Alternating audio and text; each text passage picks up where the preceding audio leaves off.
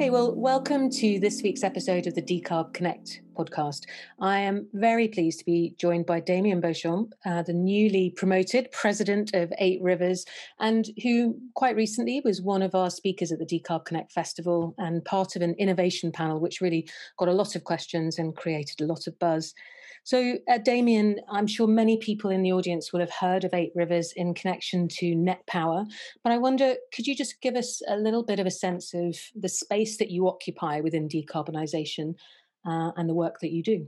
Yeah, absolutely, and thank you, Alex, and I appreciate uh, your inviting me uh, to to this wonderful podcast series, and I look forward to uh, our discussion today. Eight Rivers um, as an entity focuses on the development of both technology as well as projects as they relate to the net zero or zero emissions space across industry. Uh, it, this this includes everything from you know cement and steel to blue hydrogen production, as well as zero emissions electricity production uh, from uh, carbon-based fuel sources. In addition to that, we also provide services to entities that have uh, committed to meeting net zero um, in some time frame.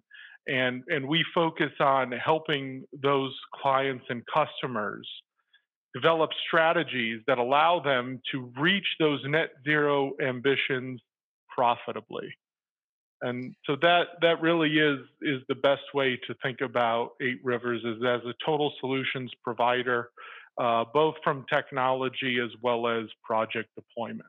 Mm. And I think what's interesting about that is so you know the start of decarb connect's journey you know we heard a lot of people just focused on the how do we do this? How do we decarbonize? How do we get to net zero?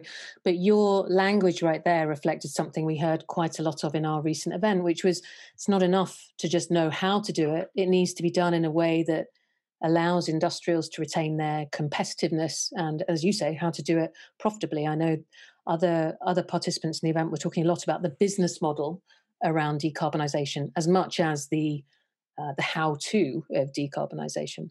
So let's kick off then. So our, our focus for today is really on creating conditions for success in this phase of demo to pilot and on to scale up. So something that a lot of industrials and in fact wider uh, corporate world is concerned about is it's one thing to establish uh, an innovation project in the area of decarbonisation, but how do you really help it flourish? How do you help it succeed so that it has that potential to be a fully scaled up solution at some point in time?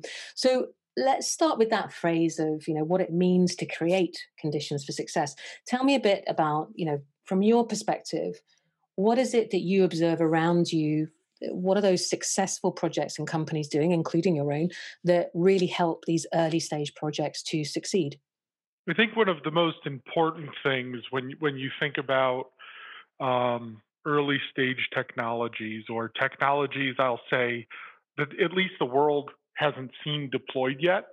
Um, a lot of those technologies, as I see it today, uh, are comprised of components and subsystems that, to a large extent, already exist, but they're being brought together in a single system is what's novel. And so I think the most important thing that uh, any entity or, or group uh, could could focus on when when deploying uh, a new technology is to be meticulous uh, in developing that technology and the details of it, um, and teasing out all of the various points where things can go wrong, um, and how those those failure points can be adequately addressed. I think that this is particularly important um, in this space of decarbonization, particularly um, because we're talking about large scale projects that need to be deployed. And those large scale projects require tremendous capital investments.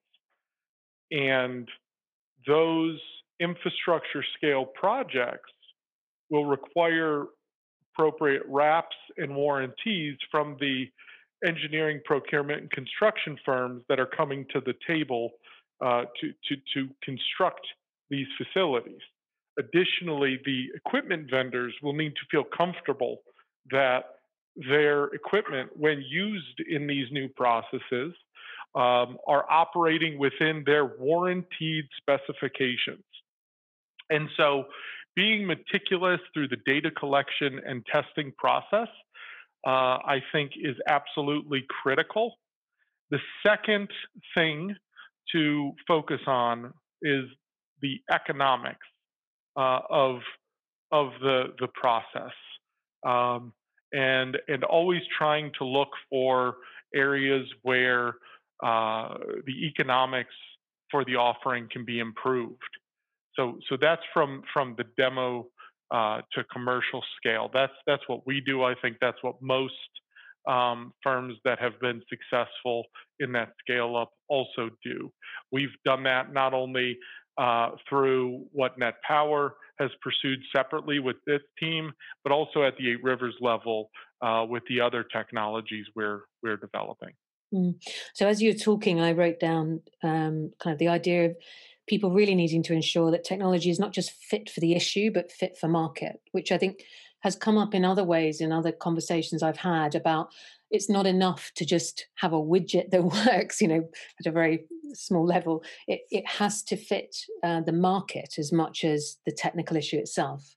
Yeah, absolutely. I think you know the other thing that that we've learned um, is that you can't force a solution into a situation. It's it's better to examine the situation or the circumstance and adapt technology to the condition. So, no two projects uh, or no two locations around the world are going to be exactly identical. So, it's important to uh, listen, if you will, to not only the customers, but also the circumstances uh, under which the, the particular technology or project is being deployed. Um, and I think focusing on, on those details will also allow uh, for one to uh, identify um, how, how the project can maximize uh, its economics because it's going to be critical uh, in the first handfuls of, of large scale decarbonized projects that the economics work. Um, I think that's critical to the to the success of, mm. of the industry as a whole. Okay, so we'll take a slight change of tack with this next question, but it does all kind of come back together. But I'm, I'm interested in your view. So that what you've just said is true for those who are thinking about this from both a an early stage tech angle. It's true if you're thinking about it from um, other kind of equipment and technology and advisory angles, and it's true for industrials too. Um, but sort of coming at this from the purely from the industrial angle for a moment, what have you learned or observed about how to approach innovation in those sectors? You know, they have very particular ways of uh, investing in their own businesses. The capex cycles are much longer. They tend to be quite conservative in their typical approach to to innovation, other than within their own product areas. But tell us a little about what what are you seeing about people that are really winning on the innovation uh, stakes from from hard to abate sectors. What is it that they are doing as as industrial companies? Um, I you know the the best way we've found to to work with these customers who have expertise in particular domains is to focus on their domain. And to do that, we focus on things like understanding the supply chains that they're comfortable with, understanding the uh, markets that they operate within, and then working as hard as we can to not ask them to work outside of those domains, but rather find other um, organizations that perhaps operate in the domains that one isn't comfortable with. So I, I think about, you know, consortia and, and, bringing consortia together around projects is critical. Um, so, for example, when you look at electric utilities, um, obviously those those organizations are not industrial gas companies, nor are they oil and gas companies. Um, and and and what's important about all three of these is if you're trying to decarbonize the power sector, it's difficult to ask them to understand the logistical complexity of transporting a gas. What's more likely to succeed is to bring the entity into the uh, the project development cycle with the utility who has that expertise. At the same time, when disposal of that CO2 happens, say through pure sequestration or even enhanced oil recovery, obviously partnering with the organizations who understand geology, injection, and drilling is going to be critical. And when you bring those three groups together, along with the entity that's going to facilitate uh, and and and deploy its innovation, um, I think then you have a real chance for success. But approaching entities in a one-off fashion uh, in decarbonization today, I think is challenging. It's going to take uh, the appropriate entities coming together and each getting some economic benefit uh, from from the overall uh, deployment, whatever that may be.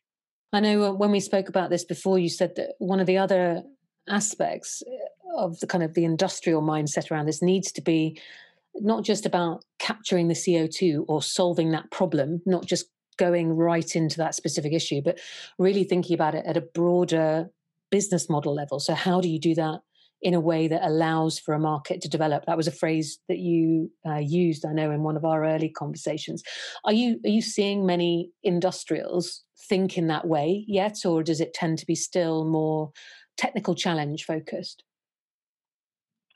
I think that technology has been under development in this area for two decades now. So I think that there are certainly solutions that have come to the table where we're getting over the focus on technology risk because um, a significant amount has been demonstrated at a scale that is uh, uh, suitable um, to many of these entities and what they're they're comfortable with. I think the more important thing that's happening today on these projects for a lot of the entities are the details of the projects and the infrastructure that's in place. Um, I think for early projects to be successful, it's going to be critical that we choose location. So you hear this in real estate all the time location, location, location. Couldn't be more true uh, for decarbonization based projects or, or ca- carbon capture projects. In the last year or so, I would say we've seen a, re- a real change in how our industrial clients actually talk about decarbonisation. I'm wondering if you're seeing that too in the project discussions that you're having. Have you seen a particular shift in how they come to an early stage project discussion or how they talk to you about the projects they want to initiate? What's your sense of that kind of shift um, that's going on at the moment?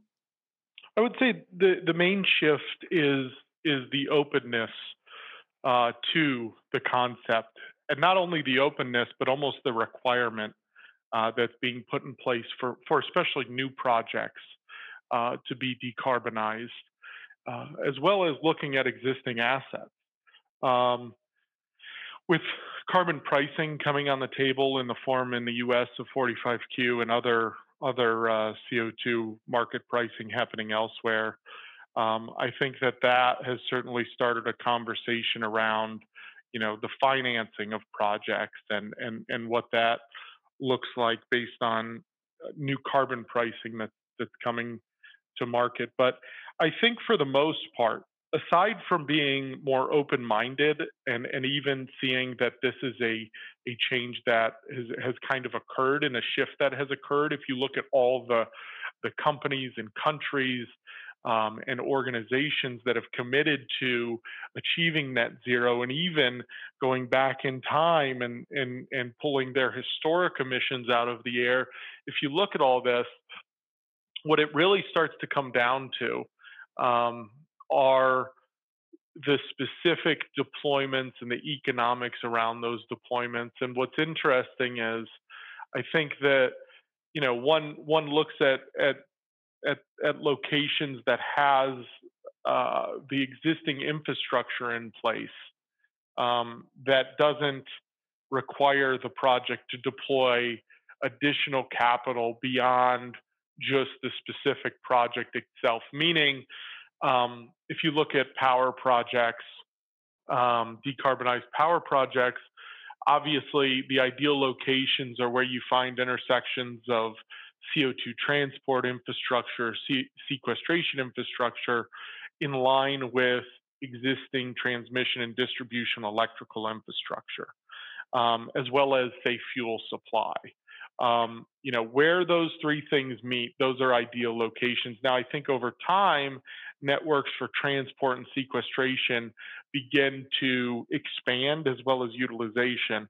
Um, but today, one would not want to be trying to place a project where there isn't an existing infrastructure in place. If you have to build 100 miles of CO2 pipeline uh, for the project to be economic, that in some cases could be a non starter.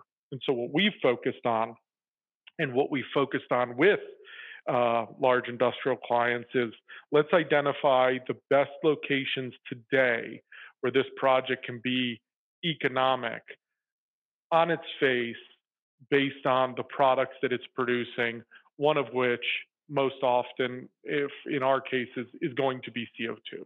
So whether it's CO2 in quicklime, CO2 in cement, CO2 in power, and in our case, it would be you know power, CO2, argon, nitrogen, um, as well as you know CO2 and hydrogen. Where can those two come together? Um, so uh, back to your question, I think the shift has happened in that the large industrial players have have come to the realization that this is this is a paradigm shift uh, in in in society as a whole, and they're now finding ways to monetize this so that it becomes a profit center for them rather than a cost center. And we're hyper focused as a solutions company um, in finding the places where where these kinds of projects work best. Mm. And you you're taking the role. My understanding is you're taking the role very much as as project leader, project developer. So are you forming? Are you taking the leader role in forming the consortia, or are you often coming in at a point where perhaps other partners may be in discussion already? At, sort of what point are you typically coming into these sorts of uh, discussions? Honestly, I, I would say that we're we're coming in at both. Um, so, as an example. Um, we are currently developing four projects globally um, that are focused on decarbonization, power generation, hydrogen, and ammonia. So, so that's what we're focused on is, is the decarbonization right now of power, hydrogen, and ammonia uh, primarily.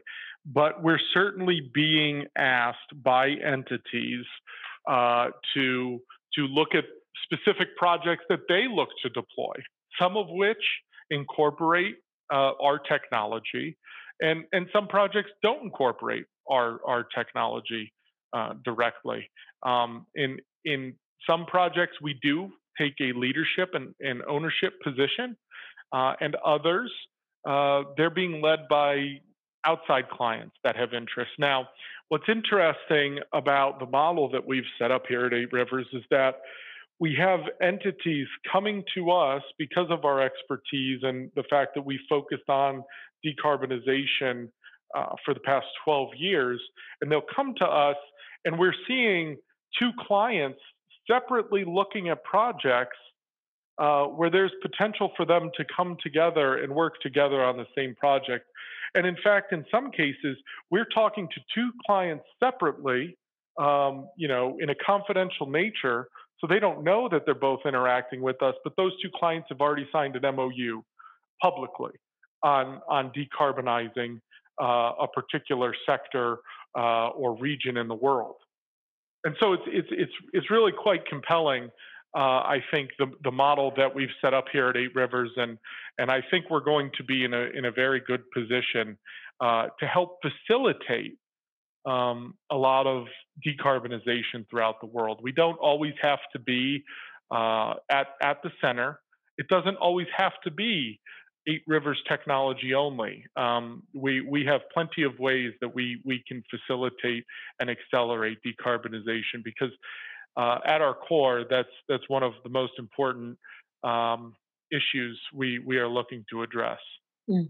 It's interesting. I, I had a, a, a, session, a podcast with um, the uh, Storegga CEO, and he was talking about carbon capture in Europe, you know, and, and the kind of sequestration in the North Sea. But he used this phrase um, saying that what we're seeking to do, you know, as a market is, is effectively establish the equivalent of the oil and gas market in the next decade or two, but which took you know 70 or 80 years for the oil and gas markets to develop. And sort of the way you're talking about it as europe you know part of this sort of piecing together different projects playing different roles it very much feeds into that sort of approach of this is this is market building. It's not just project delivery it's market building. I agree with that. And what's interesting, I, you know, I really like your reference to the building of the oil and gas industry over 60, you know, 70 years and what we're looking to do is not I, I, wouldn't necessarily say that we're looking to do it from the ground up the way the oil and gas industry had to do it. If you think about it the foundation's already been built by the oil and gas industry.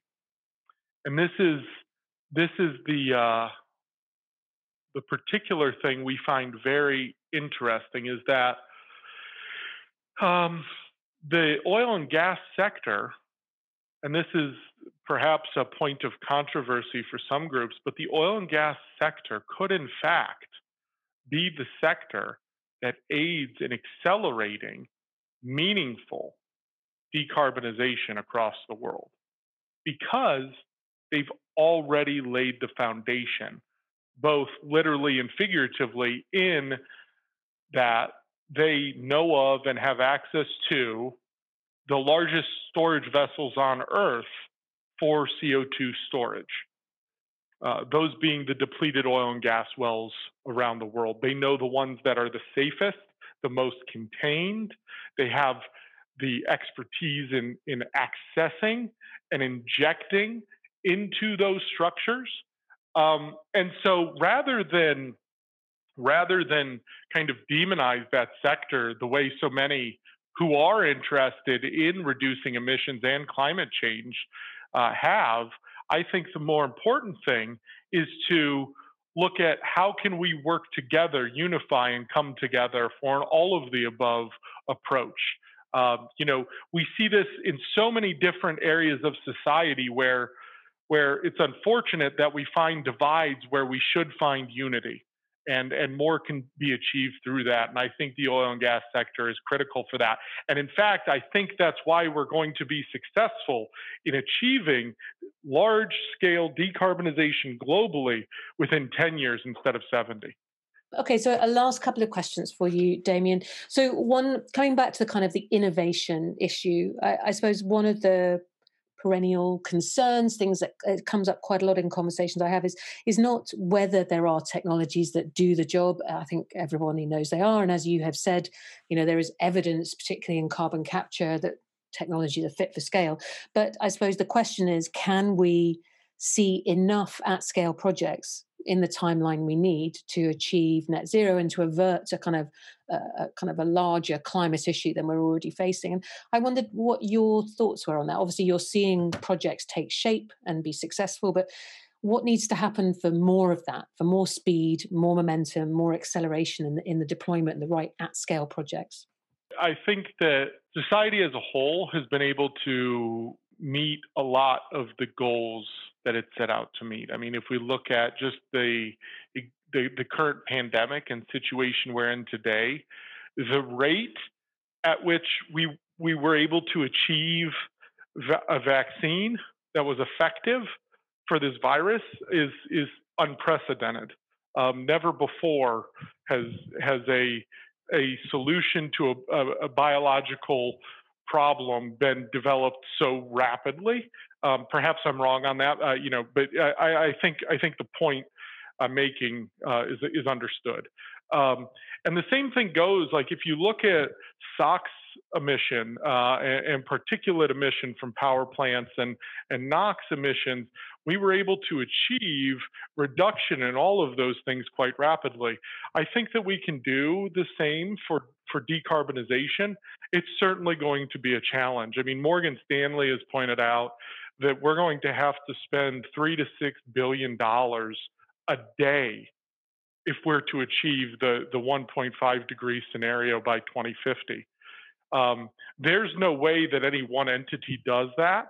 That is going to require uh, what we're seeing, and that's more and more entities, both in the industrial sector and not in the industrial sector, committing to becoming responsible for emissions associated with their business.